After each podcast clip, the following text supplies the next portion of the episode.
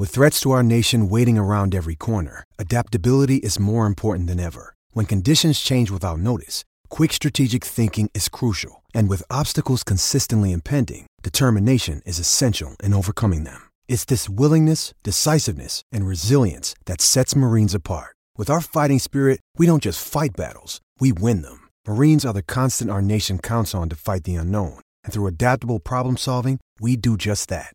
Learn more at marines.com.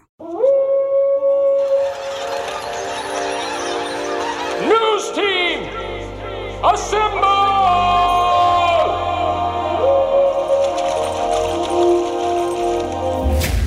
It's back and bigger than ever. It's the unofficial 40 from Soonerscoop.com.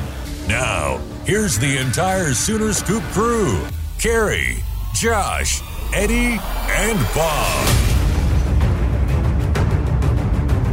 All right, we are back. It is time for another edition of the unofficial 40. Welcome back, and uh, we have a important show for you coming up today because uh, the uh, Champ U barbecue is coming up this weekend uh, at the University of Oklahoma, and uh, Bob has decreed that Bob that uh, Josh is able to come back on the podcast this week. He apologized, and we've moved on. I don't even know what he apologized. I can't even remember what I he apologized. I had to for. unban him, so you know he had to apologize. It was for the rape first. jokes last week, wasn't it? Or the week before? The joke about your daughter was uncalled for. You know, your newborn. I, mm-hmm. We almost got. We almost Just got because you- kicked Josh, off- just- we almost got kicked off iTunes. Just because you buy someone a care package doesn't mean you can say that kind of stuff about their kid. And Josh has learned. Welcome in, Josh. We we actually need you this week because you're carrying this bitch.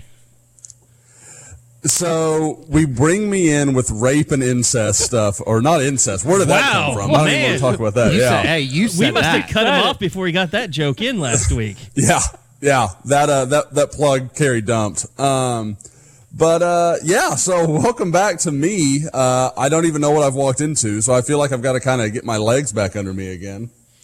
I've noticed uh, young more Mister than it's more than Oscar Pistorius could say. young Mister. you got to get an Oscar Pistorius joke in. Uh, I've noticed young Mister Radosevich has been uh, trolling people on Twitter lately about It's just uh, too easy. Tom Brady and his daughter. It's too easy, son. It's too easy. It's his daughter. Uh, I didn't even know. I didn't watch the video. but the replies have told you to watch the video. I just, I've gotten to a point where it's almost amusing to me that We people are this stupid. we can't be doing this stuff on Twitter. I mean, go back to Facebook. I just With don't this understand crap. it. I don't understand it. But that also means that We can't I'm getting, argue parenting on Twitter. That's not what Twitter's for. No, it's not. But we can get to the point where it's uh, it's slowly churning back into uh, high Twitter activity, which means uh, football is near. It is near, uh, and it is uh, kind of one of those waited out periods. But you know, OU kind of gets to use this week to uh, really get some recruiting stuff done, and, and this has become a what this is the fourth year, right? Of Yeah, uh, sure is. the barbecue or family day or whatever they're calling it. Uh, so uh, they'll be welcoming in a ton of kids. Uh, uh, and Josh, let me just ask you first: what is the what what is the main goal of this staff on a weekend like this?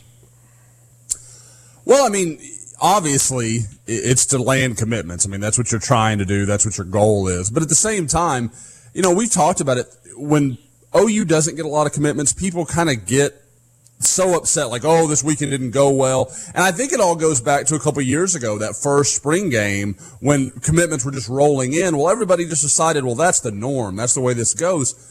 That's not what usually happens. It's more about building that relationship because Oklahoma's only bringing in a couple of 2020 guys that aren't already committed.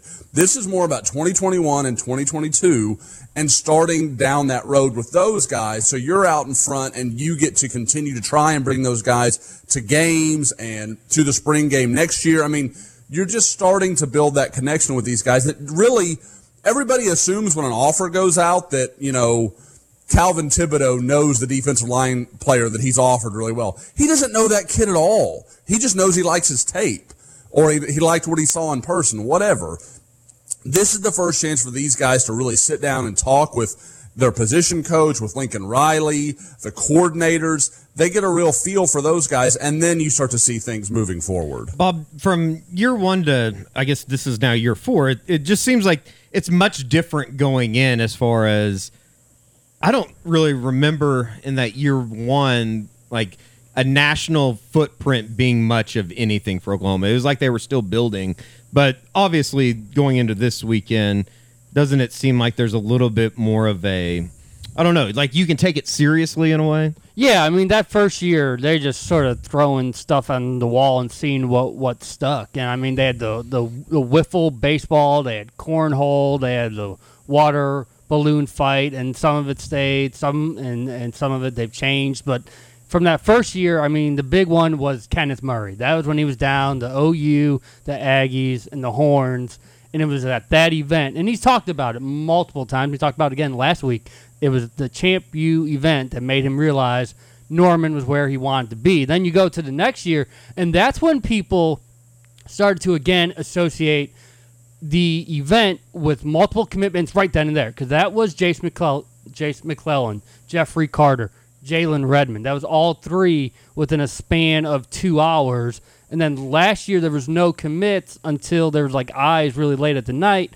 But that was Stacy Wilkins, who we all sort of felt pretty confident heading into the event anyway that OU was going to be able to to land them. So here you're in the fourth year, you see that there's maybe one or two that you would expect maybe to commit, maybe one or two more eyes. But again, if you're looking for four or five in the weekend, it's just probably not going to happen. It's all about again building those relationships, planting those seeds. You want 2021 kids to come back during the season things of that nature. There might be a, a, surprise or two because they got a lot of commits, Josh. I was a little su- little surprised some of those non-regional kids that are going to be able to make it. And when you get that whole group together, sometimes that just builds off of each other. That momentum, that good that that good vibe that'll make a kid that maybe was on the fence decide to make that leap. Yeah, absolutely. I mean, you know, you look at this, and I mean, we I'm going down the list, and there's guys coming in from Arkansas, Georgia, California, Texas. Um, we've even got a couple of uh, Mississippi junior college guys coming in. So Oklahoma has really done a nice job building this thing and making it the event that I think we've talked about uh, through the years, maybe trying to make their camps into. This has almost become like the replacement for that, where, yeah, the camp's not always on par with some of the other big programs around the country, but this gives Oklahoma a chance to bring in a lot of elite guys. And speaking of camp, I mean, one of the big names, and I know, you know, Kerry and uh, Eddie could speak to this a little bit more. Raleek Brown coming back for the second time this summer after he was so dominant, worked with Brock Vandagriff at camp. That, that's big for Oklahoma to get a guy like that that is a dynamic, you know, playmaker that they can use in a lot of different ways. It's just, I mean, Kerry, for if anything you can take out of it, he's paying his own way for the second time to get to Norman. Uh, in the what? The last two months. two months? Yeah so a I mean, 2022 kid. Yeah so it, it it would seem that it's nothing but a positive to get a guy like that on campus and the way that he performed when we saw him i mean my god there's just watch the video that kind of tells you everything you need to know. Dennis simmons is going to have to keep himself from putting him through drills while he's on campus. I mean do you think he's a running back or receiver, or does it really matter? Probably a running back, just because he's he's the, so the explosive, situation yeah, too. and he's not a big guy. I, I, mean, that's the thing. He's 2022. Who knows what frame you know he's going to yeah, have by the time he's he a senior? Grow a half a foot by then. Well, and and the other thing I think about Raleek Brown that you know bodes well for Oklahoma is he seemed to get along so well with the players that were already here. Whether it was Theo Wease that was out there or Buki that was out there. Uh, I'm trying to think of the other uh, guys that uh, were out there. Broyles was out there quite a Sylvie. bit. Sylvie was out there quite a bit. Uh, and then, I mean, obviously, literally working with the guy that ends up committing a week later. Yeah, number one player in the country. Well, and and let me ask you this, Josh. Um, is there any concern about kids that you know w- that are committed that aren't coming in this weekend? Is that any negative in that? Maybe a guy like Jace McClellan. Yeah, you know, you have to see. I mean, Jace is, for those that don't remember, Jace committed at this event two yeah. years ago and was back again last year, and everything seemed fine. And really, I don't necessarily take it as a huge deal. I understand why people do. Um, Jace is a guy that's been to Oklahoma a ton. He's been around the program. He knows there's nothing he's going to see this weekend. It would be better for OU if he was there, of course. I mean, you know, he could be around the guys, do a little recruiting. Uh, he's a known guy, especially to a lot of the players that will be there from Texas. They he could be reminded, kind of like this is. Remember, this is when you recruited. You came here. This is. I mean, like you almost want to reproduce that feeling for him a little bit. I would think. Absolutely, and you, yeah, and you wonder just for his, the sake of his own recruiting, does that let Oklahoma kind of get him firmly back in the boat? Where clearly now he's committed, but there's still a lot of looking around going on. I mean, there, there, you know, I. I believe he's going to be at Georgia this weekend. Um, that's what he has told some people. I have not gotten him or his mother to confirm that, but that's what it sounds like to me. So, I mean, it's not good news for Oklahoma, but at the same time, you know, I don't know how wound up you get about running back recruiting right now. I mean, Seth McGa, if you lose Jace, yeah, that stings. It's a bad deal. It, I think it's more about perception than it is this is a really tough loss to sustain. And and don't freak out that Ryan Watts is not attending. He is not in the country, so you don't have to worry about it. Where is what he? happened? Where'd he go? He's get Trinidad deported? and Tobago. He's he's gone for the week. First four star recruit to be uh, taken away by ICE. Uh, I guess. I mean, Little Elm is not the border Frisco, down there? but I mean, you're not poor if you live in Little Elm. I guess you could take trips like that. Oh, I was thinking he's from Houston. Never mind. So you got to go Well, through I wanna get say- to Frisco. Where's I'm trying to remember where his family's originally from. It's something like that. Oh, is it? Um, Yeah, I'm pretty sure. I met I met family. Yeah, I, want to say it's Caribbean. Yeah, um, I met Please his don't do any parents while I went down. Oh boy, no racist stuff with commits. No, that's not good. I mean, it wouldn't be racist to try and do like a Jamaican accent, but I mean, it, maybe it would be if it was bad enough. My lawyers have I- told there me is not a to comment. level- I mean, I was just wondering. I mean, because like you said, you met his parents. Like, could you tell they were from a different country? Oh, sure, Okay. sure. I yeah. The, the, there there was there was no doubt. And to uh, you know, working a little soccer talk, his dad was wearing some Arsenal Oh, gear the day I saw him. He's a he's a huge gunner. so his dad and I, not surprisingly, hit it off pretty fast. So Uh, okay, well, I mean, okay, so yeah, you you, you worry a little bit about McClellan, uh, but the other side of it is a lot of guys like Andrew Raym and Jalen Conyers. I mean, guys that have committed recently uh, get a chance to come in and really kind of get celebrated a little bit. That's got to be a good thing. Yeah. I I talked to the offensive line guys last night, the three commitments Noah Nelson, uh, Andrew Raym, and um, oh, Nate that Anderson. other one who I'm just going to. Nate Anderson. Wh- Why, why is his name such a mystery to me? I should don't have said understand Nate it. Alexander. Um, that's vicious. I deserve it, but it's still mean. Um, no, I talked to them last night because they got into a conversation I, about, you know, because Nate had tweeted something about going to be 20 ribs deep or something. And so it started a conversation. We were talking about who was going to eat the most this weekend. And Noah is pretty confident in his ability. Raym kind of had a, um, I don't know a better way to say it than like a Seabiscuit approach. Um, for those who have seen the movie, there's the whole part where Tobey Maguire's like, just let him look at him. And Raym's like, just if it's a competition, man, just put me in front of it. I'm going to win, blah, blah, blah. And I'm like, okay. So like, he's just going to like stare down his opponents while he eats ribs or something. I don't know how that works, but Raym was very confident in his ability once he sat down at the table. I think eating a high number of ribs would be really hard. I could probably eat a lot of brisket at one time. Ribs is not a high capacity food for yeah, me. but I like to savor. there my there are people out the there that probably don't eat all the rib. You know what I mean? Like all the meat off the You rib. have to and be careful, or otherwise you're going to just chomp down on a bone. Well, yeah, but I just I don't know. I think I'd rather eat a lot of brisket in one setting than ribs. Is it St. Louis style ribs that removes that from the equation? Like it's all just one bone and meat? I have no idea. I know the uh, I don't know what that end cap is called, but you know, no idea. navigating the meat around the end cap is always. There's probably some Interesting. Barbecue people out there that are really pissed off about this. But you there know what? definitely are. it's like oh, they're so triggered right now. You know, I just eat it, man. Like I mean, I don't love know ribs. my It's I a- don't know my lingo. I, I just eat it. I want to go out to the butcher stand out in uh, Wellston. Yeah, I haven't been out there. I don't get. Supposed I, to be I really pretty much. good. I know you love Rays, and I like Rays every time I eat there. It's just Are you getting ready to slander Rays? no, no, no. It's just a pain in the ass to go to that side of There's town. There's one up in Moore now. Is there? Yeah, and Rays. I love- I love he's- Rays. It's he's really up there good. working. Supposedly, I think it's up on. Uh, Just Vans is so One of those. easy. It's right by me. It's really good. so Shawnee though.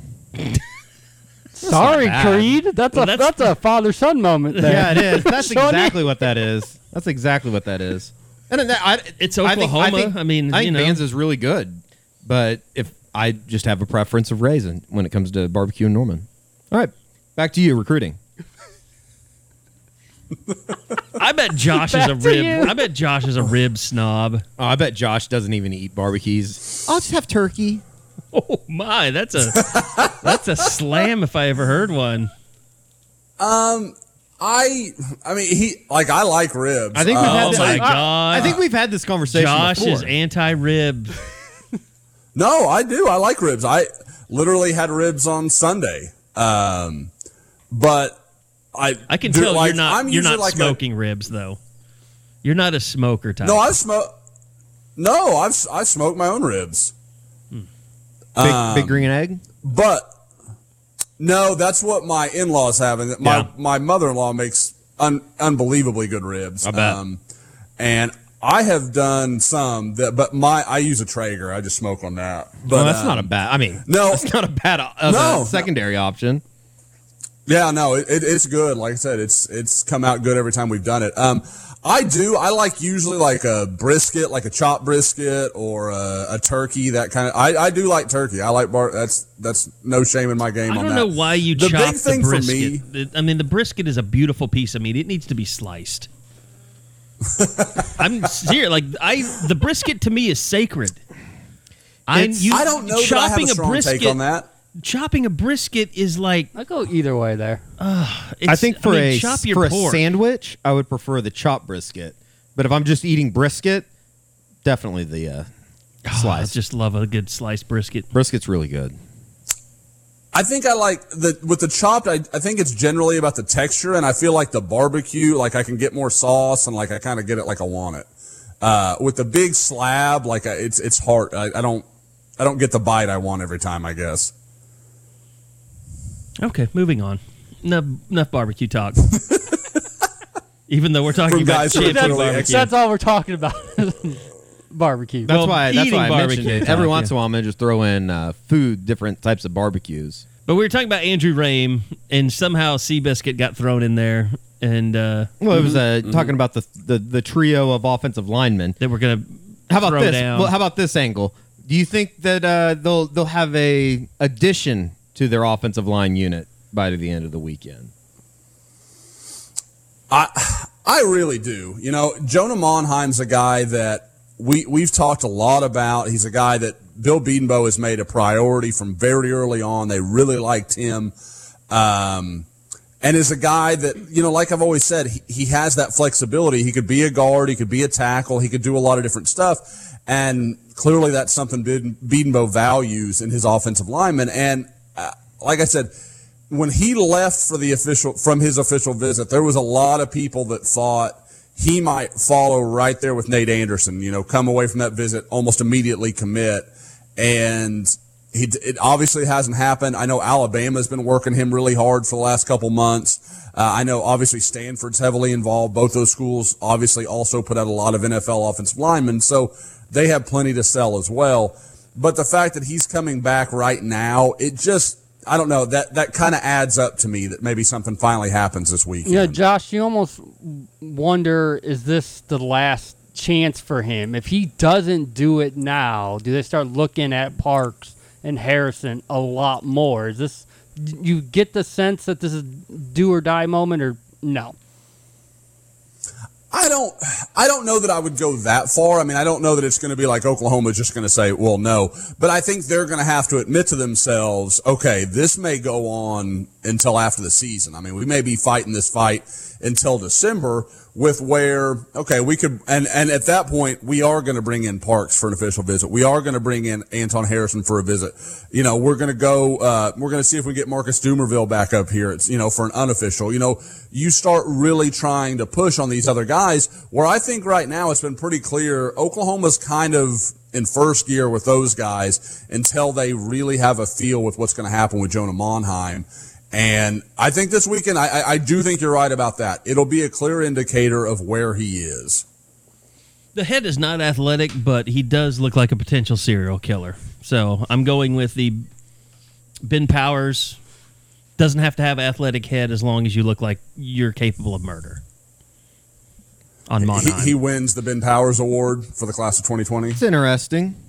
I mean, that to Interesting me, that, uh, yeah. So you do want them to look like serial killers? Well, if they don't, if the, if the, Like I The wouldn't head have is looked not at Ted. Bundy and thought athlete. well, if only if they're an offensive lineman. Oh, it only yeah. And that they're- makes they probably- have to that be probably massive. sense. Actually, Ted Bundy was a pretty good looking guy, I would say. Well, he did bring the ladies in to murder them. Yeah, that's what. Yeah, that, that was his whole appeal. He was played by Zac Efron in the movie. Yeah, hot take. Maybe kind of admirable. oh my God. Um, okay, Yeah, I mean, like Terry. If you can't laugh at a serial killer, just to killer, back up your to to back up your your thought here, Kerry. Think about Richie Incognito. Like well, I mean that's he little- looks like a mafia hitman. He is a serial killer. No, no, I'm not going. I'm not going with, you the- realize- with all the stuff that happened in Miami. Do you realize that Richie Incognito backed out of Gabe Eichard's bachelor party, which I was at, uh, just as what's his name from Stanford went on another gun rage Oh, against yeah. him. Uh, what's his name? Uh, We never had been happier that somebody had backed out of that bachelor I would have brought a little bit of excitement to the world. No, because we were all we were all tweeting where we were at. So, and he lives in L.A. The Jonathan something. Yeah, I can't remember that guy's name. Obviously, he wasn't a very good football player. He was at Stanford, and then he went nuts. What was that guy's name? I Rich, I'm just saying, completely Richie Incognito. It's a it's a rough example for me because he legitimately is has issues. I can't believe the Raiders. Jonathan Martin. Jonathan Martin. Jonathan Martin. Yeah. What a pussy. Now, okay, of all the stuff you've said about L.J. Moore, who was the other guy that's been added to the list? Last Parrish week? Cobb? Paris Paris Cobb. Cobb. Yeah. Like Jonathan Martin is legitimately someone that you should not screw around with. He's with. not going to come kill Eddie Radosevich in Oklahoma City. He has better things to do. If Richie Incognito's good, I'm good.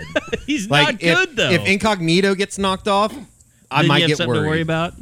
But I'd also thank That's him for not- listening to the podcast. That's not a good way to live your life. I'm just saying. I like being in the mud. Okay. Um, we kind of buried the lead a little bit, Josh. Last night you confirmed that OU will have a five star in this weekend. Yeah, uh, Camar Wheaton, the running back out of Garland Lakeview Centennial. Um, I, I had heard some talk earlier in the week that that was a good possibility, but he's a really tough kid to reach, and so I had to go through a couple different channels, including getting some help from our guy EJ Holland at our uh, Notre Dame side, who helped me out with that. Um, and was able to confirm he will be there. That's uh, you know, for those that don't know, Camar is a I think the number five guy in our current rankings right now in the entire country, number one overall running back, uh, and is just a just a massive talent. I mean, one of those guys that you kind of say, where does he rank with those top elite running backs in the last 20 years out of Texas? And I mean, I know a lot of people that would tell you, you know, him, him and Zach Evans, wherever you want to put them, kind of behind Adrian is, is the list they would have. I mean, he is a special guy for Oklahoma to get him up there at this point. Um, that's not only is it a good sign, but I mean, it's a DFW guy where OU's done very, very well and uh, kind of particularly in that North Dallas area. So this is it's big for Oklahoma. It's kind of um, could be one of those things that you look down the road and say, okay, that's where Oklahoma started with him. That's where they got their momentum. And unlike Zach Evans last year, it's they're getting a head start. They're early on this deal, so they're going to be you know, you would have to think if things go well and Jay Boulware and Lincoln Riley make a good impression, then Oklahoma's going to be right there in the thick of things. Wasn't Camar Wheaton responsible for one of my favorite quotes of uh, the 2019 recruiting process so far when he said that he didn't know that Oklahoma and Oklahoma State were two different schools? Yes. That is Yes. awesome. That was attributed to him. That is interesting. so Yes. good. that that should be on the billboard of the fans that are like, you know, all these kids, man, you know, they're, they're making decisions, you know, OU wins more national championships. These kids don't know. They don't care. That's not what they're looking at. Like, I can guarantee you he knows about Adrian Peterson, but he, he couldn't tell you what colors Oklahoma State and Oklahoma wear. You know, like, it's not, it's not the same thing as like when people like us grow thought- up, we're talking about college football. He's not. He probably thought Barry Sanders and Adrian Peterson went to the same school. Obviously. Definitely. Uh, Barry used- Switzer wishes that was the case. Those two definitely use different uh, wealth managers. That's for sure. He's in a little, little bit of hot water right now, isn't he? You know what? I don't feel. I do not feel bad for anybody. We in 2019. I don't feel bad for any of those guys that do that. I you kind of knew something was not well. I mean, well, he has so When many different signed up for his kids. 16th year of football. Well, he has Like, so many don't need to different kids playing, with man. so many different women, so you know money is flown out the door there. But you remember when they announced that there was like the Adrian Peterson, Sam Bradford gifts when they were building Headington? Oh yeah, I don't think Adrian Peterson ever made like good on ac- that an gift. actual donation. Yeah. You think? Uh, you think if I go over there this afternoon, they're going to just be whittling away at the name? Like, oh, I don't think they ever can't pay got- for this put shit it up. I don't think they ever got to the point where they put the name up. oh, there isn't. Is there not anything? I don't know. I don't I know. kinda wanna say we that haven't there been is. there in a long time. I kind of want to say that there is. In Headington. Are they going to change the name to like Quick Cash Express? But it was That'd be the funny if they did. It was like the academic center place, which Yeah, like the tutoring area. I mean, unless they're gonna have a Taco Bell inside of the academic center, that probably shouldn't be named after Adrian Peterson. he keep Taco Bell in business. Uh, it was always rumored that he would always show up to class late with a sack Oh, full with of a sack Taco of Taco Bell, and Bell. sit at the back and do nothing. I can't blame him. Sounds like a pretty good college plan. That was one of the things that Bob that sounds. Bob wrote about in his book was uh, you know him getting suspended for not going to class. I I had a class. My first, my very first class, my freshman year. Quentin Griffin was in it, and I remember thinking, I saw him the first day of class, and I don't remember seeing him ever again. Not here to play school. I'm here to play football. I had a- Jones. I had a uh, pretty good class with. Uh, there was a ton of football players. It was African American studies, and uh, what was his? Uh, what was his? Uh, Ahmed Kaba's dad was the Oh professor, yeah, yeah. and uh, Donald Stephenson would not.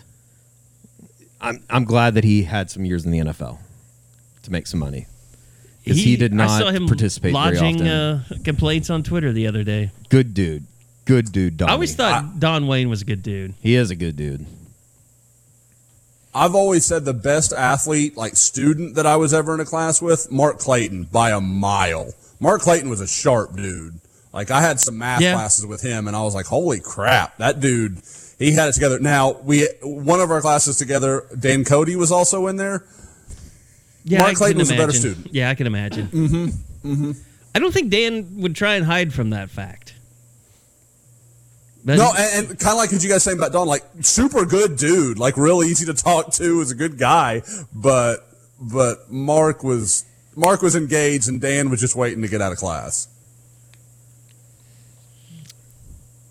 Yeah. Eddie's holding back on some stories. No, I, I can just- tell. no, I just I I have nothing else to add. I I recently saw a picture of Dan Cody, and I will not say anything that would disparage him because He's coming. He could actually probably break me in half. He still looks like a monster. Yeah, Yeah. that picture I that mean, JD he's- tweeted with him is like, holy shit. He this guy's will a always monster. remain the most What a under- unit. underrated freak in Bob Stoops' history at OU. That has been a uh, often talked about subject here over the last like two weeks. The most underrated OU football player of all time. Really? Yeah, I I've just- seen it on Twitter and I just everything. remember him against the Aggies, 2004, just stumbling out of there and putting himself back in. And Well, remember he was screaming so much he passed out on the sideline. That's when you know you're a hard. That one. was Yeah. amazing. So I mean, he was just insane. So, um, anyway, uh, yeah, I, I, I don't really have any other good. I'll go to something. We got a lot of kids there. In state offers, five for 2021, 2022. There's been a lot of talk.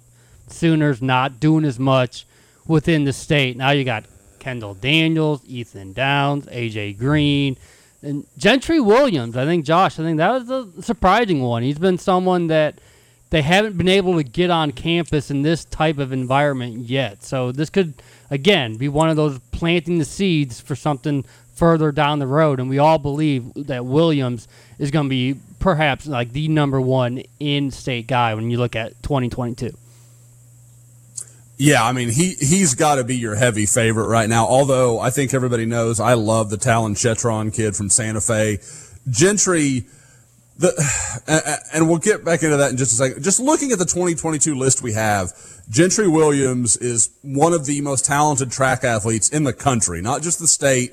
Just is an unbelievable talent. Raleek Brown, so much speed. Caleb Burton, Morion Horn is a big time guy. Uh, there is a lot of speed they're bringing to campus in Norman. It almost kind of reminds me of those Baylor classes of like the early 2010s when it was like, Uh-oh. yeah, they're pretty good at football, but no, wow, you went they're the wrong direction there.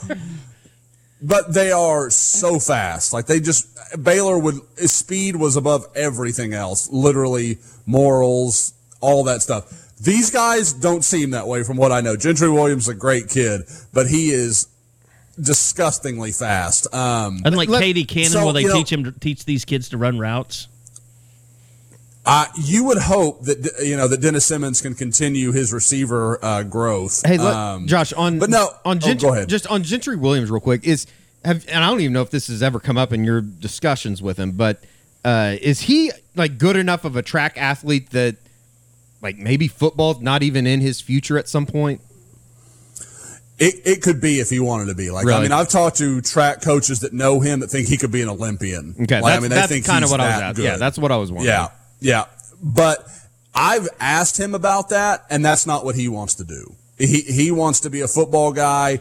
He really like. I think he wants to see how far track can go in kind of his high school career. I think he'd like to do, you know, the junior national stuff. You know, some of the some of the big, you know, Pan Am type things. But I don't know that he is pushing hard for. Okay, I'm good. When I talked to him, I didn't get the impression that the track program was going to be a huge part of his recruiting decision. Like he, he's looking at football. And I can say in that same conversation, he admitted he grew up an Oklahoma fan. His mother is an alum. Like, I mean, there's a lot of connection to OU. And I think it was telling because I spoke to him about a week ago when I first started really checking around on who was going to be there for this event. And he said, I haven't heard anything. I don't know.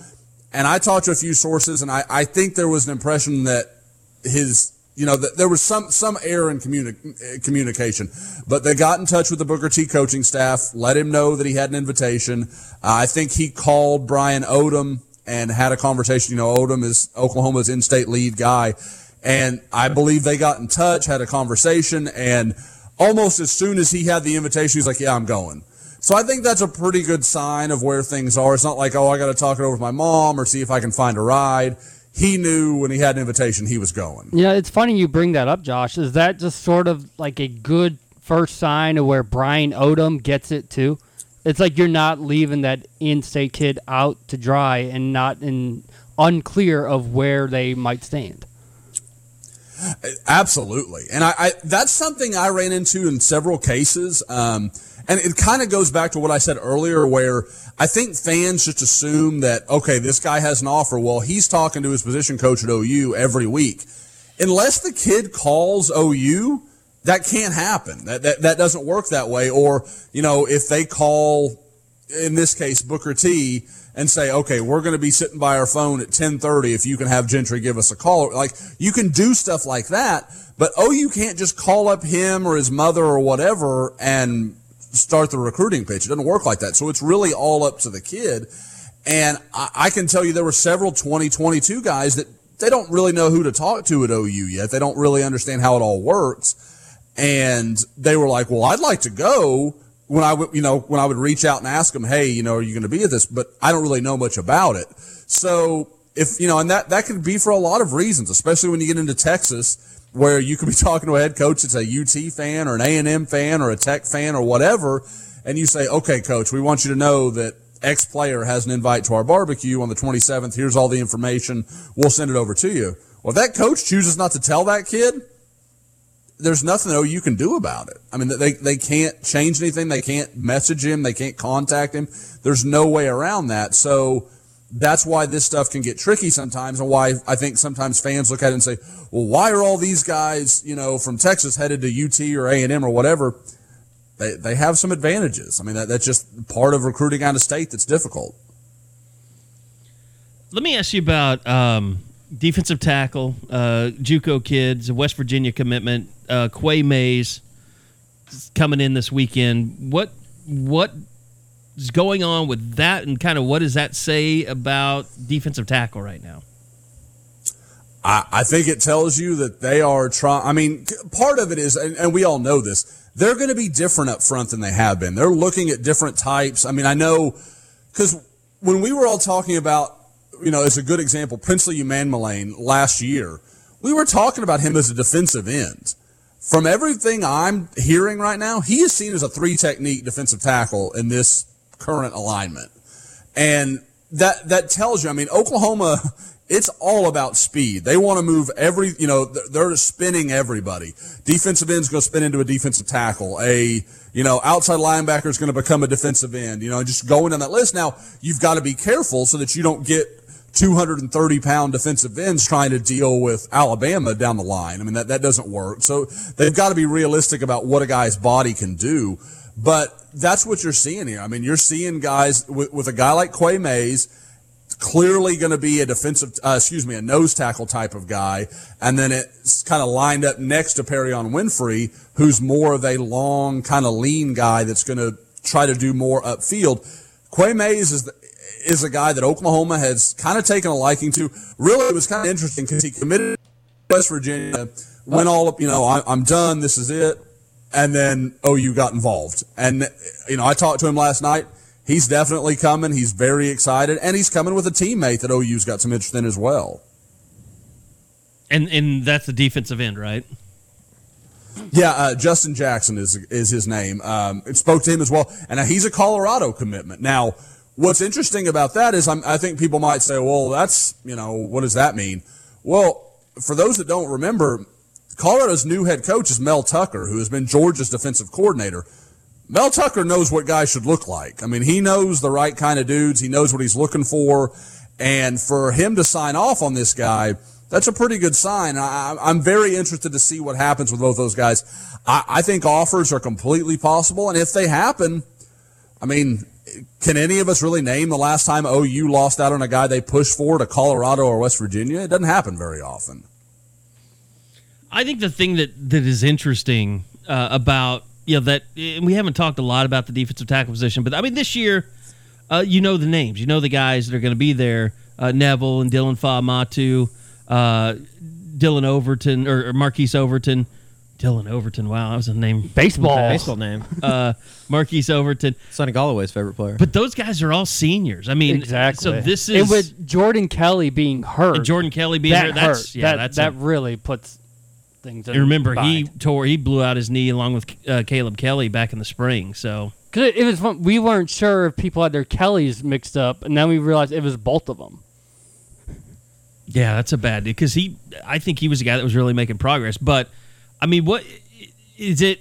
I mean, they've been planning for this. I mean, really, what it goes. I mean, what's unfortunate is, you know, I think Ruffin came in here and just tried to get some bodies, and none of those have really worked out. I mean, uh, Tyrese, Tyrese Lott was about the only one that looked like he was going to work out, uh, and now he's gone. And then so. you, then you switch Michael Thompson because he doesn't fit Yeah. the tackle mode of what you're going to be doing moving forward. So yeah, I mean it's just like that.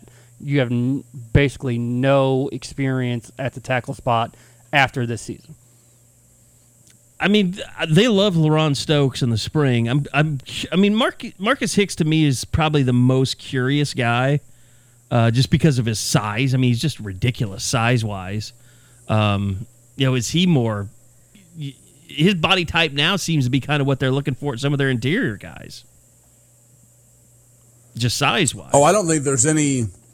I don't think there's any doubt that if if I mean because when you guys saw him last season, he what would you say two fifty maybe? I mean, he wasn't small. I mean, he was No, spilled no, out I pretty know, good. but now he's like two seventy five. Yeah, he's a he lot bigger. blown up. Yeah, and so it, I mean, if if that's just happening, like if his body's just doing that, and then he gets on a weight program in college and is eating at a training table and all that stuff, he's going to be 290 before he knows what happened. And I I don't think there's a lot of defensive ends that can play the way Alex Grinch wants them to play at 290 pounds. It's it's not impossible. You would be on that I- freak I, get the impression that's a three technique. Yes, exactly. you are Xavier Thomas. You are. I mean, you are one of these You know who just that- dudes that the- you're just waiting out your time. You know, his body type reminds me of uh, the Flowers kid that was at Arkansas that's playing for uh, Patriots now. Trey Flowers. Yeah. I mean, that's that's kind of a comp. I see just body type, the, you know. And I remember watching Flowers at Arkansas and going like, "Holy shit! How did they get that guy? Like, he was awesome in college." But I think the the hard thing for Hicks is like just us watching him. He was going against shrimps. I mean, he was playing on the edge. I mean, like he's not used to playing inside against three hundred pound guys. was like putting his hands downward Yeah. because he was so much bigger than. I mean, it's just going to be such an adjustment for him if he is playing on the interior.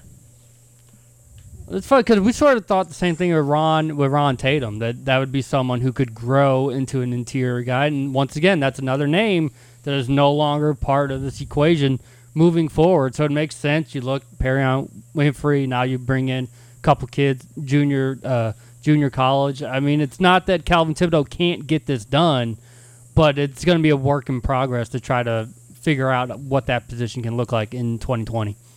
I mean, with LaRon Stokes coming on, uh, Ronnie Perkins, Josh's uh, boy, uh, I, I mean, I think they're going to be okay eventually at the edge. I mean, they need to get uh, Jalen Redmond back, obviously, but that position actually has some highly recruited guys waiting in the wings a little bit.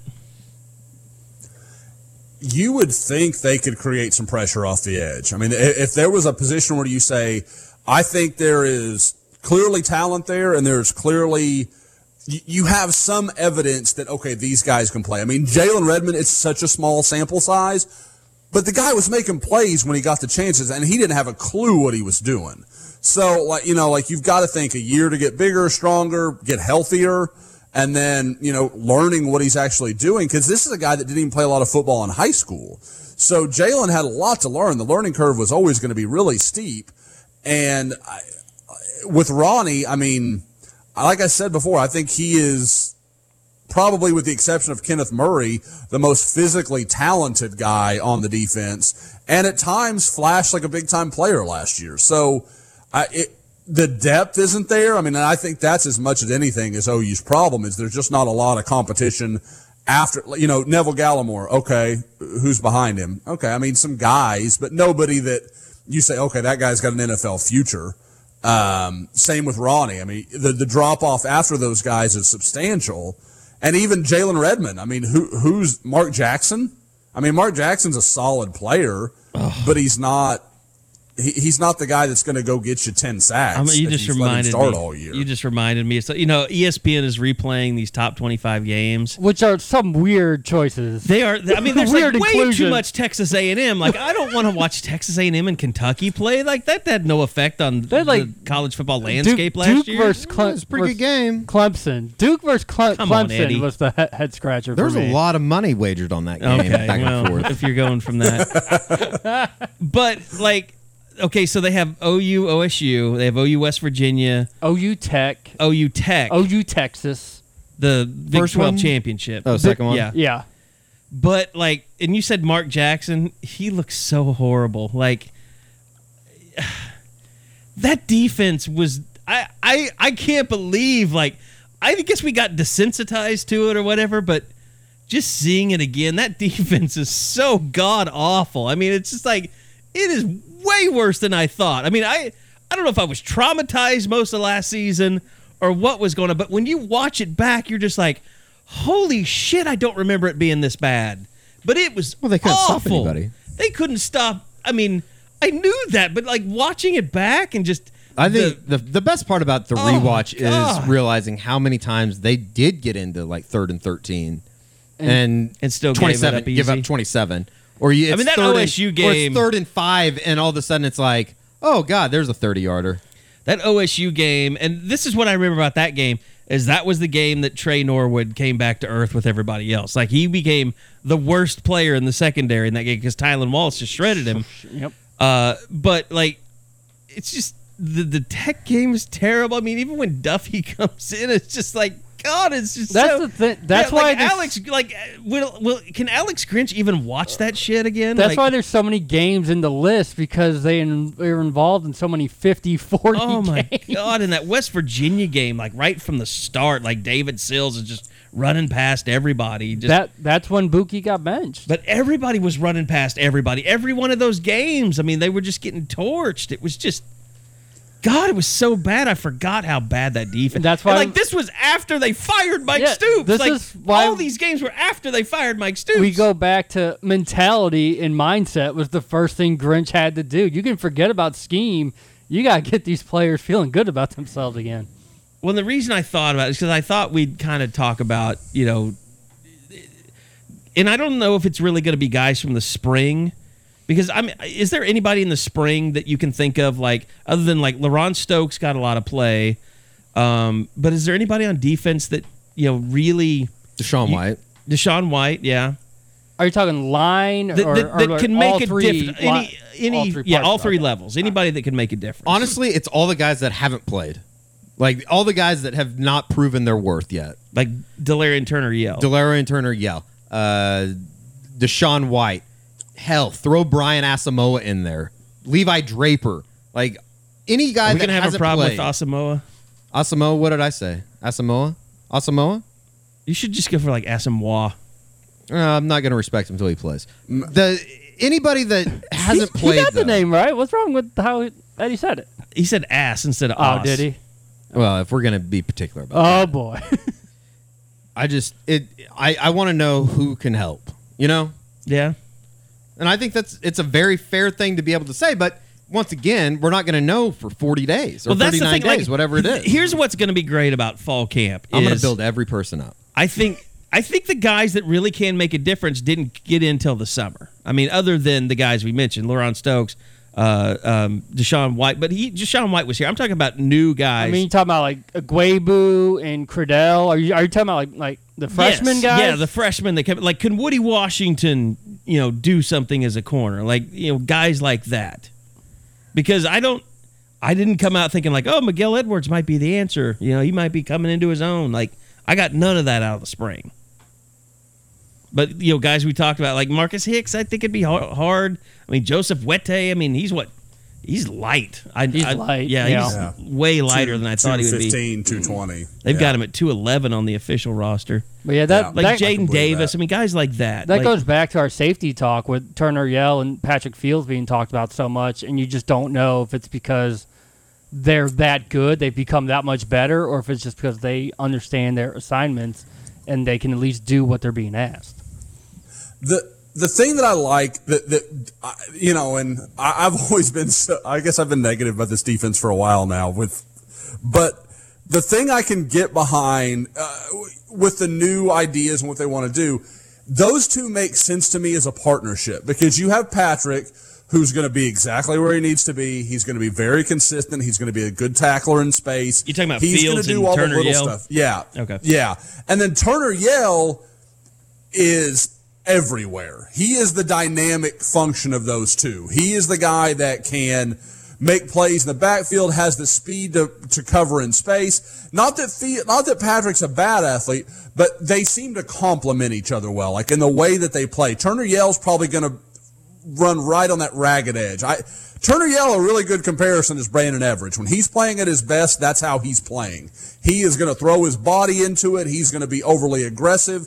He's going to make some mistakes because of those things. And then you've got Patrick Fields, who's going to be steady and it's just going to do the things he is supposed to do, play within that defense, and he'll make some plays because he's in the right place. But like I said, I, I could see them complementing each other very well as a tandem.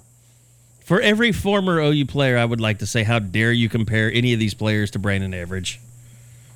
I got hey, R.I.P. Anybody that's been paying attention knows that I think the world of Turner Yell. Like I, I, I You've been believe in there is leading- talent there. To It's be not about bandwagon. Turner Yell. It's not about Turner Yell, though. It's just about, you know, Jesus Christ. I mean, I cannot stop thinking about those games now that I've watched them. And then every time they come on, I watch them because I can't I can't turn it off. Like what the hell is Robert Barnes doing half the time? I don't know. Like in that tech game, he had that pick for you know the return, Mm-hmm. but he was awful most of the rest of the time. Like just off. That God was sort awful. of that became the thing with the defense. They just had to make like one or two plays, and you would gloss over like everything. Like against West Virginia, the Caleb Kelly touchdown, the Curtis Bolton touchdown.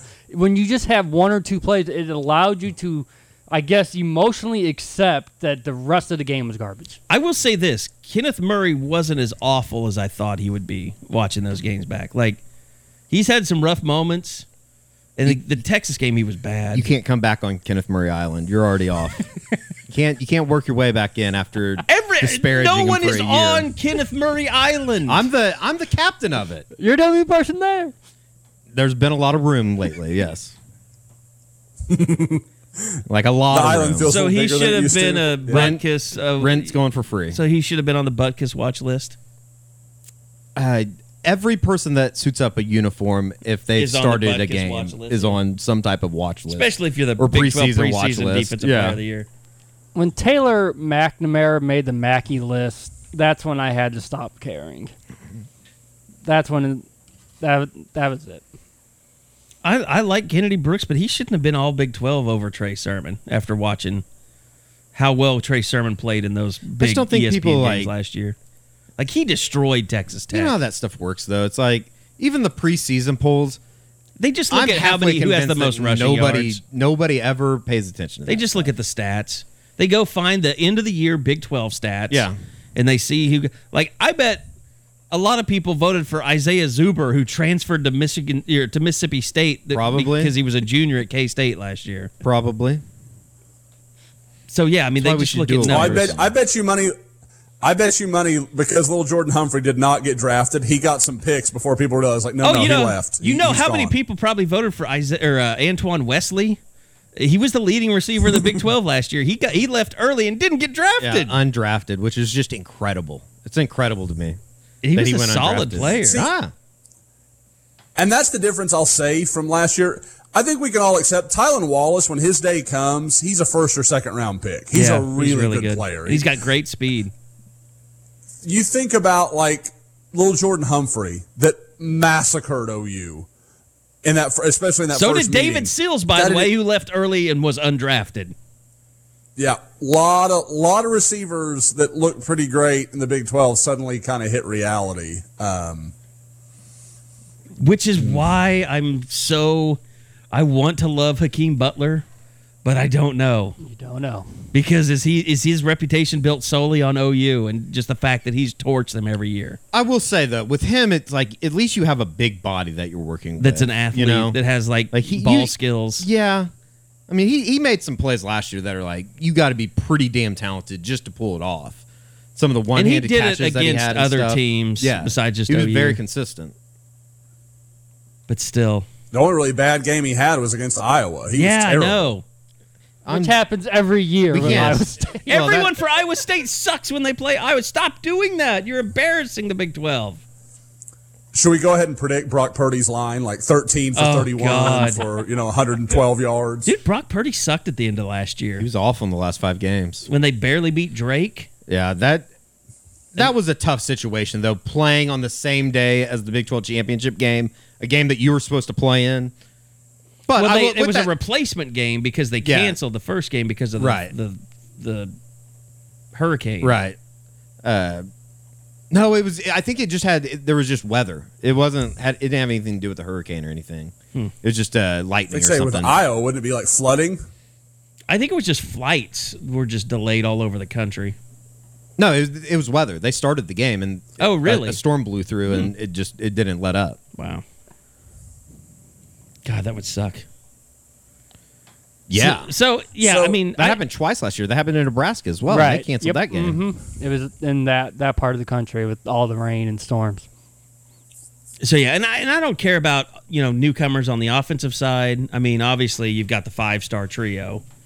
Um, I I mean I think offensively, I'm more interested in like how much much of a jump can Brayden Willis make Yeah. in the offense. Well, they have so many options there. Uh, I mean the offensive line at- obviously is the biggest. Sure, but they have so many options at tight end as far as what do you do with Brayden Willis? What do you do with uh, you know what is Austin Stogner's future? And then Grant Calcaterra. And oh, by the way, you have a guy in Lee Morris that might be one of the most underrated players on the team right now, just as far as production wise.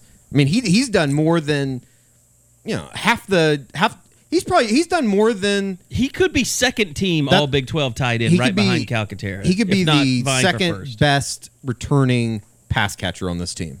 Is that fair? Behind Yeah, behind uh, Lamb. behind CD. Yeah, I mean, he you, you could argue he had a better year than Calcaterra. Calcaterra although had Calcaterra a had really the- good end to his year, Yes, but he he, was hurt Sure. all throughout. Yeah, And part Well, of that was because Kyler Murray left about hanging out to dry Yeah, against Tech twice. This I mean, got isn't him- fair to he say. to I'm, him I'm wondering what Morris can do without Kyler. Just it seemed like their chemistry, just dating back to high school, carried. But you know what? Miles carried Tease did a good job so in this much. in this uh, system too, though. and what are you going to get from Nick back. Yep, I mean, he's back. Yeah, It'll be poor Drake. Stoops is going to have to fight for some catches. Well, this he year. reminds me a lot of Wes Welker. Maybe a little bit of Danny Danny Amendola as well. but not Tim Dwight. Definitely Do- no. Doesn't quite have the speed to be a Tim yeah, Dwight. does- Tim definitely no. Dwight. Was that when's the last? When did Tim Dwight stop playing, even in the NFL? 1992. Josh would know. He played for your Colts, I would right? say, uh, last time I remember Tim Dwight, he was with the Falcons. God, did he play Um, with Bob Stoops at Iowa? Definitely a little bit more uh. Dwight Clark than Tim Dwight. Dallas Clark. So I yeah, I mean, I I just defensively is kind of where I sit, and and I think it's it's definitely at safety, it's definitely at corner. That's that's where guys have a chance to make an impact.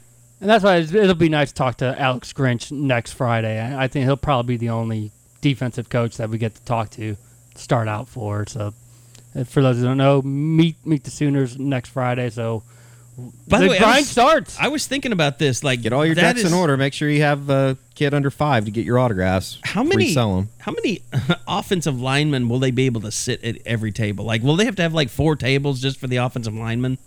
Because that's one massive group of humans. That I mean, this has got to be the biggest like group of offensive linemen that just in terms of poundage. ever had. Yeah, In terms of poundage, right? And size, probably. Yeah, for sure. I mean, six five, six six, basically across the front. they got some I mean, Creed's, the, sh- thrown in Creed the shortest guy, and Yeah. he's like what six four. He could lift more Six, than and any a of them too. So I mean, that's going to be uh, that's going to take you a while to get through the offensive lineman line. Not that there'll be that many people. It'll be. That's the one thing. Like Jalen Hurts. Jalen Hurts will have a big line, but Uh, people won't know. It won't be like Baker or Kyler. And then I think Lincoln Riley's line will probably be the longest. Lincoln will be. I think Lamb will have a long one. Yeah, Yeah, CD. I, I would think Kenneth that Murray's will be pretty long. there will be some guys that. Hell, it, they're gonna have. bi- Everybody's gonna have big lines. That thing's usually a zoo, anyways. I do like that they're having. What it on about Friday. Neville? I mean, sure. Neville feels like a guy that would have a good line. He Just should. Kinda, I he's feel like, a pe- novelty. I think people don't recognize him. He's that's like, Like, an just who- inside, who you know, is. inside OU football to be clamoring for Neville's it? autograph. well, I just mean because he's Canadian. Like he's kind of a unique story. Like I feel like he's a little more memorable than the Well, average. kids think of Canadians like if they're like Santa or something. seriously. He's from the Great White North. He might know Santa. he has reindeers that he knows or got something. Hey, I've I've convinced I've convinced both my children that I have a direct line to Santa. So do not f with Daddy ever. What do you mean convinced? do you or do you not? that I can speak with him.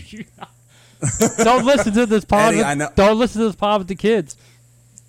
Eddie, I know I told you the same, buddy. I know, and I really meant to get you that bike last Christmas.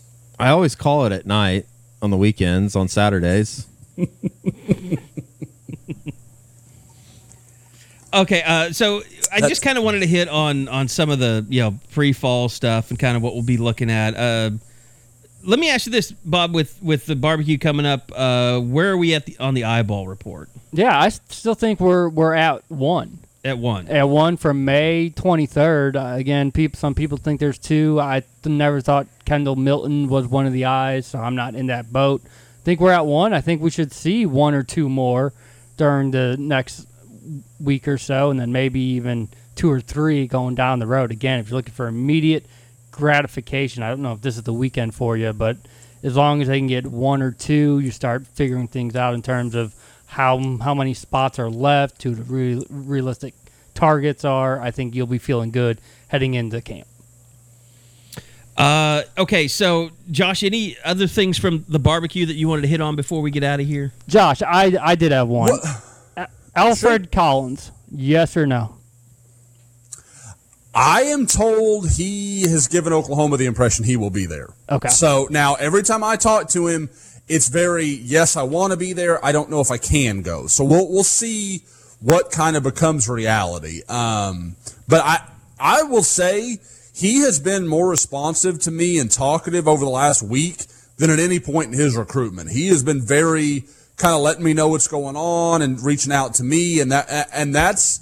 I, I've said it before. That's and Bob, you know it. That's a good sign when they when they want to talk to the OU reporter. That's usually a good indication that I am interested in Oklahoma. It's not just you know he's probably not going to get back to the Michigan State guy or the you know uh, USC guy or whatever. I mean, he, he's kind of paying attention to the reporters that he's going to have to deal with, and that's like I said, that's usually a good sign. What I did want to say is something that I think is kind of interesting, a storyline that is kind of connected to the barbecue with uh, Rome Odunze, the uh, receiver from Bishop Gorman, coming in.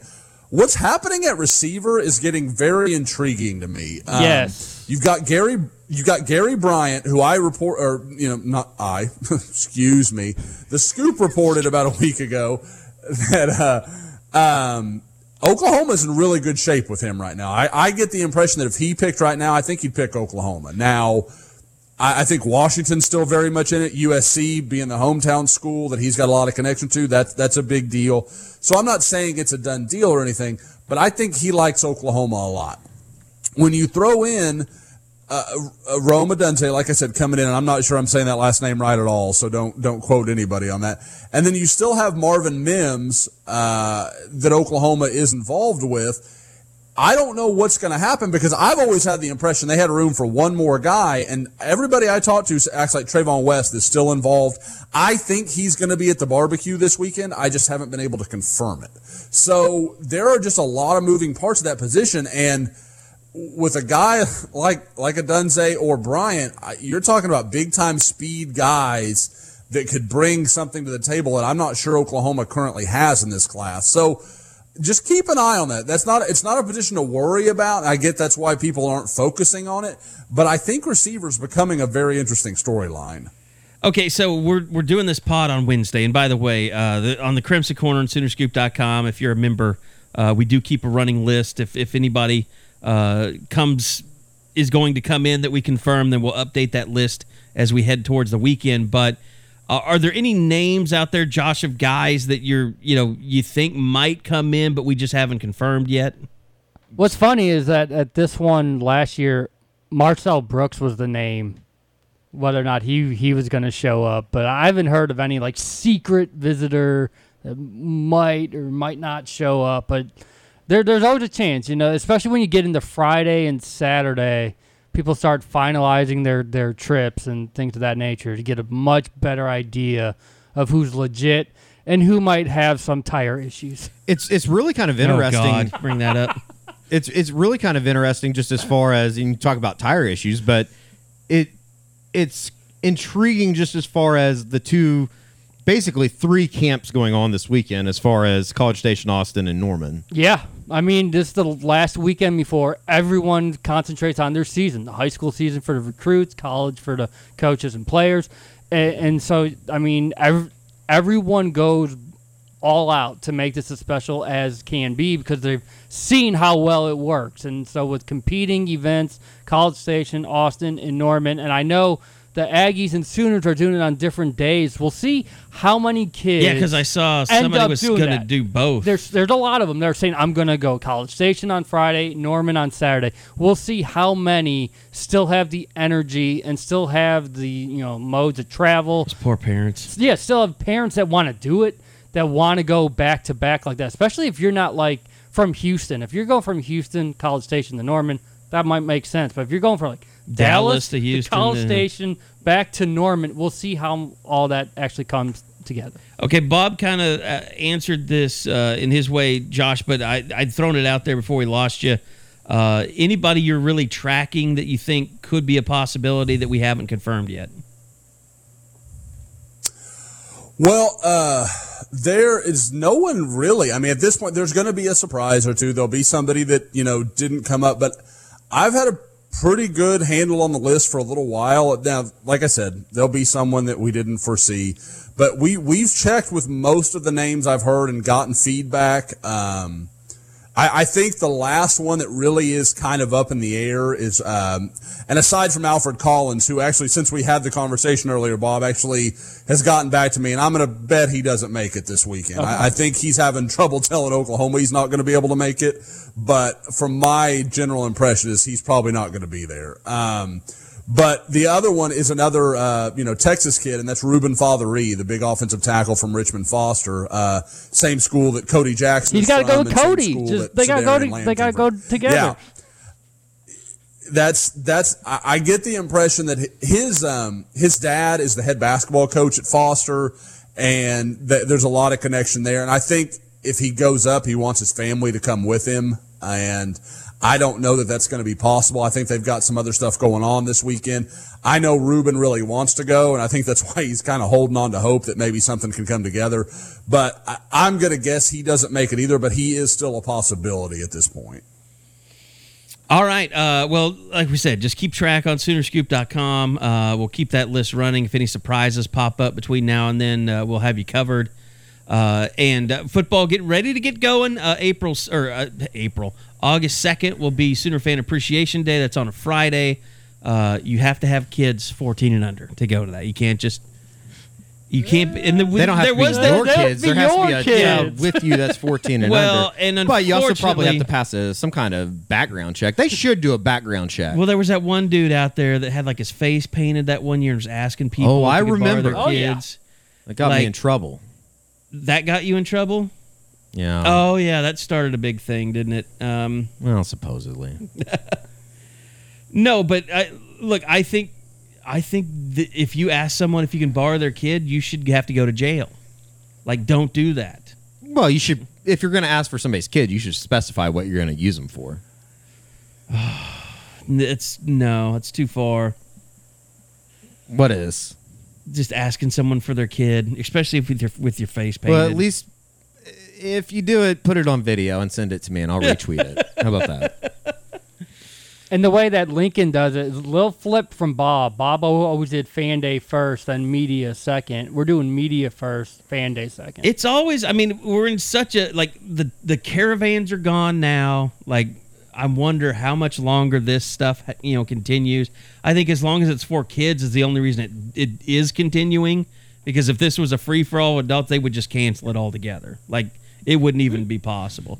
Uh, I mean, we were even talking about Big Twelve media days. Are those even necessary anymore? Um, I say yes, just because I want them. I want to have them. Um, but I mean, everything's changing a little bit. I don't, you know, they're trying to do this, decide on what, how you want to paint the stadium or whatever for the first game. Everybody's trying to come up with something because it's waning attentions. What'd you think of uh, Pat Fitzgerald's old ass?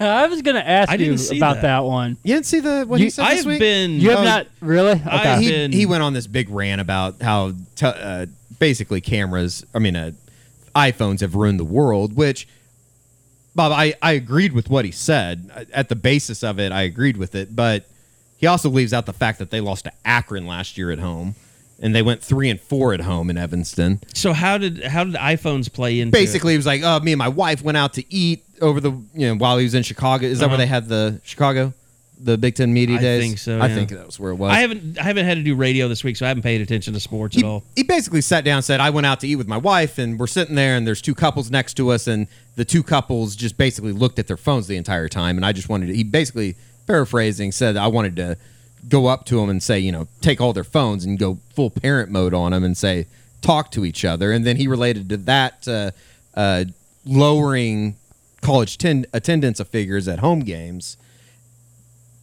So I agree with what he's saying, but he also leaves out that they play UMass this year at home. Like people just aren't going. I think that there's a clear division between, and we've talked about it here before, and we've talked about it. Uh, I think you've mentioned that you've talked to it uh, to Joe C about it, just as far as college football programs are extremely worried about attendance and how they battle getting people out of the homes to watch uh, a single game when you could sit at home and get a keg or have people over and let your kids play with each other in the backyard and you sit there and you can watch four or five games at one Yeah. time which i completely get but I mean, that's the thing about sucks about our job. I mean, not that our job sucks, but uh, like the first weekend's going to be glorious. It's like gonna be so weird. Oh, they, we- they we like they're like hey Saturday? they came my radio station came to me and they're like hey we want we want to see if you want to do a remote on Saturday since I was like no I want to sit Oh, why do can't you? nothing and watch why would football i all do that like it's a perfect I'll setup turn Bill. down 250 bucks if I can just sit home and watch football all day friday long. night you got oklahoma state saturday full slate of saturday and then sunday will work which monday's gonna suck but I Get do, over it. I just Don, I wonder if they changed the, that week schedule because the game is Sunday. If they still do it, That would be interesting. I mean, I I could see like Bob keeping it the same, like just because that's. But I don't think. is bob gonna make that decision No, I'm saying, but I don't know what Lincoln. oh you would have how thought Lincoln I, I see what you're saying So i thought you just had an olds moment I don't. thought I bob bet was the coach no. I bet they probably go. They treat Monday like Sunday. It does help that it's uh, South Dakota the next week. Yeah. I wouldn't be surprised if they're not working a little bit on South Dakota that week. Uh, I would think that they're going to be working a lot on. I mean, not on South UCLA. Dakota, on UCLA. Yeah. yeah. Yeah, I would. I would imagine so. Uh, I, I think I can tease this. We'll probably have some exciting stuff coming from Los Angeles. That's a that's a tease. Hmm. Video stuff. some videos. We're gonna get out there early, so I know it's good news. It's good stuff. You're gonna have to take me since I wasn't able to go last time. we'll have to go to uh, El Cholo. Oh yeah, we're, we'll go to El Cholo. That might be a Thursday night thing. So yeah, it'll be fun. Uh, Josh, you won't be there. Um, you can come if you want. I know that. You, Oh no, I've given it real consideration. I'm I'm thinking about coming. I- So ooh, Would you bring the girls and take them to like Disneyland or whatever it is? hell no, no, no, no. You'd come out there just to get you. what are you drunk. talking about? Uh, yeah. Go yeah. see Rodeo Why do I do anything? I will. s- I will say though that um, I think Josh is disgusted with us. What? I will say that uh, I saw somebody you tagged. I think one. I think all three of us on the board. Just as far as somebody was asking about the uh, level of excitement traveling to games this year, mm-hmm. or just I guess going into the season, and we can kind of close it out. I guess. Are we closing it out? But Sure. I, I just say that very excited as usual. The new season always brings kind of a I don't know. I'm definitely excited already. Still got 30 days or 40 days, whatever it is, 39 days. But yeah.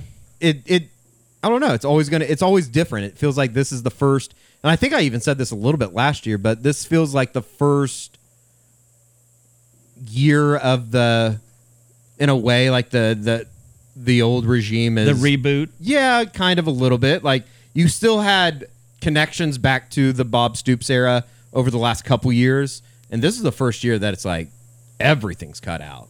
And maybe it's because of my, there's there's no Mike Stoops. Maybe that's what it is. But maybe it just it does feel like a I won't say a rebirth by any means, but God damn it, Jon Lester's not starting today. He's sick. This, things are not going well right now. God, What's going on with Addison Russell? he's a scumbag. He's a scum. Yeah, that shouldn't be on the team. I don't know any of this. I've just heard a lot of people. I've seen a lot of people bitching about Addison Ru- Russell lately. he beats his wife. he beats. Yeah, oh, is that what's going on? he, be- they brought him back, Hmm. and the season's gone off the rails since. The Cubs have like five players right now that shouldn't be wearing major league uniforms, but That's an- digress. another discussion. They need to make some moves here over the next seven days. No, I mean, but you know how it is with us. I mean, we don't get excited really for the the season opener. It's like a lot of people just looked forward to that because they're going to see all their friends. They're going to tailgate. Like we get excited about covering fall camp because that's like the fun part of it. Is getting- Especially before school because it's in the morning. Yeah, I mean, it- like you get to go out there. That's real football. That's covering football. You do it on a pretty regular basis. Like the season, you just have press conferences and then post practice, and then like nobody wants to talk about anything because they don't want to give anything away. But like during fall camp, you get so much more information, and you can kind of tell, you know, who's playing well and what you know who's impressing and.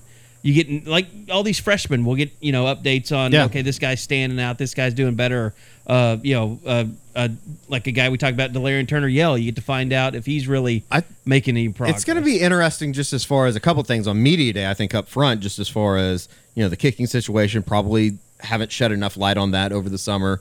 Just as far as you know, Seibert. I think people are going to look back and and really wish that they had Seibert around. As far as that's twice what perfect perfect I know, pronunciation I know he's a professional football Now that player he's now. gone. I respect him. I respect him. Might be able to get me some tickets someday. Kickoffs. Uh, yeah, kickoffs. Kickoffs are going to be because you just had you Well, penciled was- in a touchback. penciled in a touchback as well as he was really, really good. I Yeah. mean, obviously that that thread on the message board as far as who was the last kicker to make a, a fourth quarter field goal for Oklahoma is kind of incredible. Uh, it probably shows you just how good they've been over the last decade. by the way and then like Sooner Sports TV replaying on the Fox Sports Southwest old games with like Jimmy Stevens at kicker I mean it's Oh, boy. just like you're reminded like how good they had it with Seibert yeah, no kidding. I mean, and I mean, I it's going to take me literally decades to get the new kid's name. Brick Brickets Brick- Brkic. Brkic. Yeah. Brkic. I can say that. Brkic. I can Brkic. say that. Brkic. Now I can't say it. Brkic. I can say that. That's a fair. Uh, and then Brkic. you know I'm I am kind of interested in see what they say about uh, Caleb Kelly as far as where he is physically, but the offensive line thing is going to be interesting just because you know for the next uh, take away ten days, thirty days after that, there's somebody's going to put out a depth chart every day and say, well, we need to we were at a- practice and this is what we saw. And it's like, I don't give a damn what you say it is Yeah. until I see it on September 1st. It doesn't really matter. Well, and we need to start a pool like what day is Bill Bedenbaugh's worst day? Like, because at some Oh, point he's like just going to first or get second fed day. up. It'll be him. the first or second day. And he's like, That's not very good. He's just going to be like, yeah, I, I, I told him they're just not very good. So, guys, you you know that there are people on the board that are holding me accountable, and if I do come to Pasadena, it may be the perfect time to do it. Uh, there are. I made a comment forever ago that if Erik Swenson started Oh, game yeah, one, right. I would shave my head. And there are people that are like, "So you're going to put a video out of that?" So that may be the perfect time. If I come out to the UCLA game, we may have to shave my head Oh, and there. like do it inside the Rose Bowl, inside the stadium. I hadn't even gone. Well, I don't know how we'd get that in. I think that might be uh, a, a problem. Well, no, you guys could probably get in with your bags, but I don't know how I'd get to you. But uh, well, you're going to get But anyway. press credential. Oh, I don't need a press credential. Yeah, I'm, I'm just. Eh, I don't know if we can get four. and I don't know that you want It's Josh in that sort of Pac-12 condition game. representing. they're gonna they're gonna be like, oh, just come on down. he reeks of whiskey. I don't know that we should let him in. That'd be better than reeking of weed, and You'd the- be- probably half the people there are gonna be You'd doing be, that. you'd be uh, actually, you'd be more uh, credential worthy than a lot of people that do get credentials. That's probably true, Even too. drunk.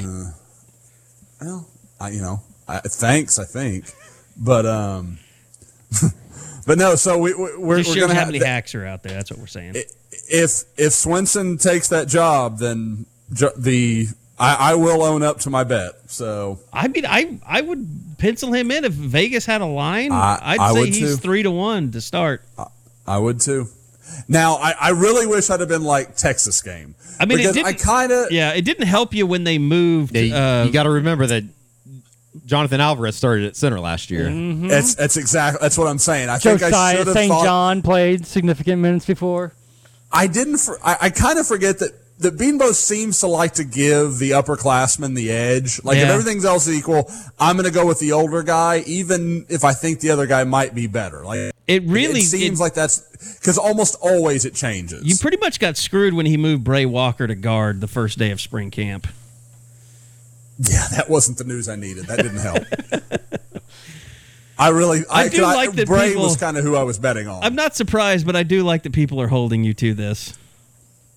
I do too. No, it's it's all good. I've got, I, you know, and as a man that shaves not the his- first time my mouth has a got me that, in trouble. A man that shaves his head every year, it's not that bad. Plus, you don't have really thick hair; it'll grow back fast. It'll be fine. What's Yeah, your my hair grows definition like of weeds. shave? No, no, we're not doing bald. Oh, Make no okay. Clippers. Clippers on We're, zero. we're just talking about it like a burr. Is that Yeah. what that's called? Yeah, Yeah. exactly. Mm-hmm. That's exactly right. Yep. Per, per, I'm playing little league baseball. Is basically what it's going down to. At least so. you're giving us real answers these days. I still can't get the answer from you guys of what you did to James Hill from the board. Fire him? What happened? I'm looking for him. You know, Eddie, I haven't noticed uh, Mack Brown coaching Oklahoma in a while. Have you seen that, or is that is that not a thing? Uh, I'll get back to you. Let me finish my Burger King. Okay. Uh, I told you what happened. Robert Allen, our our owner, fired him. That's probably true too. Uh, Uh, have So you, that- That- by the way, that is not for Robert you Allen. pod listeners. That is not true. We're not owned by Robert Allen. yeah, there's, there's gonna be people like, I, I didn't know that. Um, unsubscribe. happy birthday to Joe Mixon too.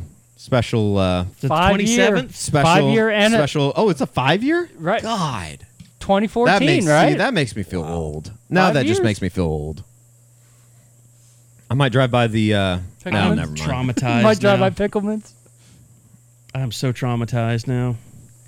That That's was just something I want to forget. I those were the dark ages. wish I'd never lived through that. Those were the dark ages for sure. I think Bob Stoops would still be the coach if that never happened. I really do. Do you really? Yeah. You really think so? After reading the book, you feel that way? Or just in general? I just think it took a lot. It, it it led him down the retirement road. It helped him make that decision. Like Sure. I'm not saying he's saying that in the book. I'm just saying that was that was such a dark period. I mean, that was so draining. Well, Even just covering it, it you was travel draining. south of uh, the Red River, they probably tell you that's that's why uh, OU asked him to step aside. Well, uh, Mac Engel would say that. Mac Engel's a loser. Oh, that dude. He's a treasure. Jon Lester back in the lineup. the Cubs have trip uh, sent Addison Russell to AAA. yes. See you later, so it's more of a mojo thing than it and was they anything activated else. Willson Contreras. Things are going well. On that note, we will get out of here. It's time for the barbecue coming up this weekend, so stay tuned uh, for all the great stuff coming out of the barbecue as well. Uh, make sure you subscribe. There's not a better time to go and sign up for Soonerscoop.com, especially with fall camp just around the corner. It's going to be a great season to cover. Uh, we're really looking forward to it. Looking forward to more pods throughout uh, as well. So thank you for listening. Thanks to the entire crew for being back at it. And we'll see you guys next week right back here on the unofficial 40 podcast from Soonerscoop.com.